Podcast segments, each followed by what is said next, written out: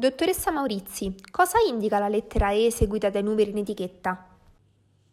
La lettera E indica eh, appunto gli additivi, mm, sono eh, di solito al, in fondo all'elenco ingredienti e questi che cosa sono gli additivi? Sono delle sostanze aggiunte volontariamente ad alimenti e bevande per ragioni tecnologiche, quali per esempio quella di conservare, eh, aromatizzare oppure colorare o comunque conferire a un alimento una particolare consistenza.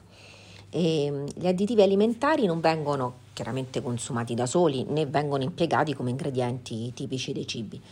E, ehm, sono indicati in etichetta, dicevamo appunto con la lettera E, e la loro categoria funzionale di appartenenza, per esempio un colorante, e da un numero preceduto appunto dalla lettera E dal nome esteso dell'additivo.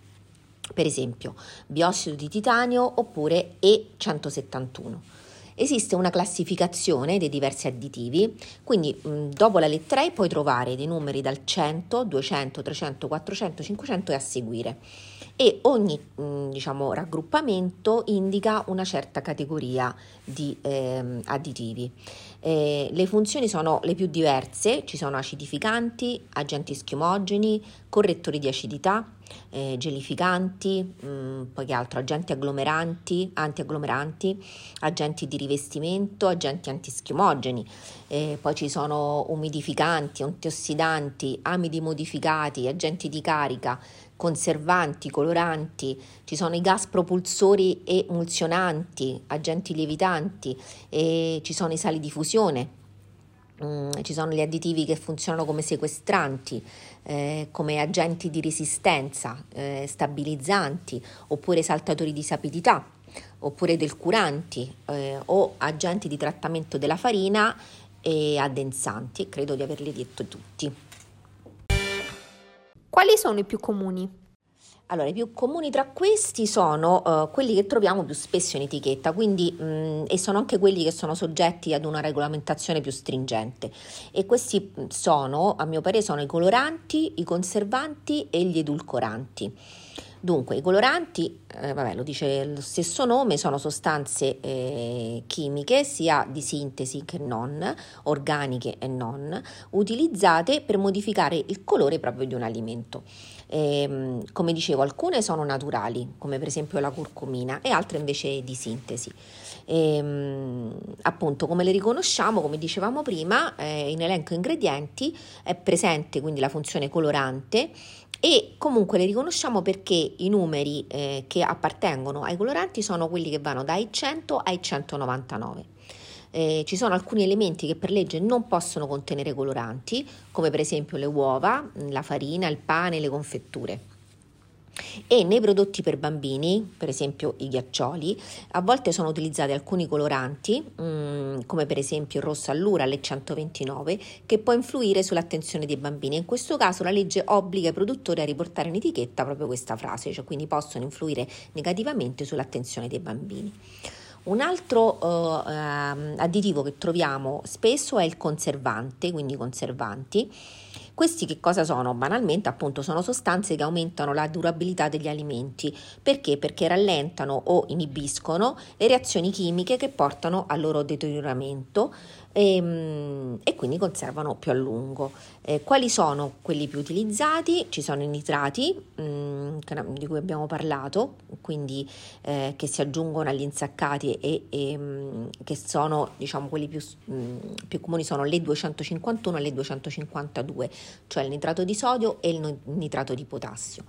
Eh, poi ci sono i solfiti, quindi l'anidride solforosa che è le 220 e il solfito di sodio che invece è l'E221 e poi a seguire ci saranno E222, 223 224, sono degli altri sali sempre di, eh, di solfiti. E, mh, I solfiti sono anche degli allergeni, mh, per cui devono essere comunque indicati in elenco ingredienti con il nome per esteso e con un carattere diverso rispetto agli allergeni. I solfiti dove sono presenti? Soprattutto nel vino, nella frutta sciruppata e nella frutta candita. Poi ci sono gli edulcoranti, cioè sono quelli eh, additivi utilizzati per addolcire, per dare questo gusto di dolce agli alimenti, ma senza apportare calorie, eh, a differenza di altri prodotti come per esempio lo zucchero e il miele. No? Eh, li troviamo nei prodotti che regano etichetta senza zuccheri aggiunti. Eh, anche in questo caso eh, alcuni tipi si trovano in natura, tipo i glucosidi eh, steviolici, e altri sono di sintesi. Tra i più comuni e famosi ci sono l'aspartame, di cui si è tanto sentito parlare, che è il, il, il, il codice LE951, e la cesulfame K, che invece è LE950, che troviamo dove? Spessissimo in gomme e caramelle senza zucchero. Controllate se le avete nella, nella borsa o in tasca, sicuramente lo trovate. Sono anche molto utilizzate le saccarine, con le 954 che sono eh, e mentre mh, mm, volevo, volevo, dire appunto mentre il mannitolo eh, viene molto utilizzato nei prodotti da forno. Cosa prevede la legge? Allora, la legge cosa prevede? Dunque, eh, l'uso degli additivi nella produzione degli alimenti è chiaramente regolamentato. Eh, la normativa, di cui trovate il link in, nella descrizione della puntata, definisce quali sono quelli autorizzati e l'elenco degli elementi a cui possono essere aggiunti, con anche eventualmente i dosaggi. Ehm, allora, come funziona il processo di autorizzazione di un additivo? Intanto ci sono degli studi dall'EFSA, cioè l'Autorità Europea per la Sicurezza Alimentare, che ne accerta la sicurezza. Dove necessario vengono anche specificati dei limiti, in modo tale che non si superi il consumo massimo giornaliero di sicurezza della sostanza. Poi eh, l'EFSA continuamente mette pareri su nuove sostanze che possono essere autorizzate o limitazioni o divieti per sostanze riconosciute e che poi con, eh, nel corso degli anni con degli studi e, e nuovi, eh, nuovi, studi scientifici e con dei pareri ufficiali eh, diciamo sono um, sostanze che eh, palesano una um, criticità. Um, e quindi eh, di recente, per esempio, mi viene in mente che la legge ha vietato l'impiego del biossido di titanio, no? Si è sentito tanto parlare, lei 171 negli alimenti, che è un additivo utilizzato nelle caramelle e nei dolci per la sua funzione colorante bianca. Hm? Eh, bianco l'ossido del biossido di titanio, quindi dà questo bel colore bianco. Eh, allora, cosa succede? Che l'EFSA non è certa che il biossido di titanio abbia effetti negativi sulla salute, ma non è riuscita neanche ad escludere ogni dubbio a riguardo e quindi, per quello che si chiama il principio di precauzione, ha deciso di vietarlo. Per cui è stato dato alle aziende un breve periodo transitorio mm, per riorganizzarsi chiaramente, questo è stato dato ai produttori, e l'additivo non si troverà più negli alimenti. E questo dimostra appunto che la legge sulla sicurezza alimentare è molto rigida e che le autorità esaminano periodicamente tutti gli ingredienti, soprattutto gli additivi alimentari, perché non ci sia il minimo dubbio su eventuali effetti negativi per la nostra salute.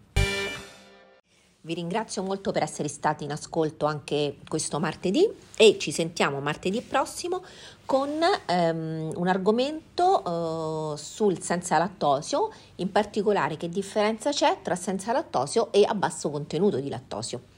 Alla prossima, ciao!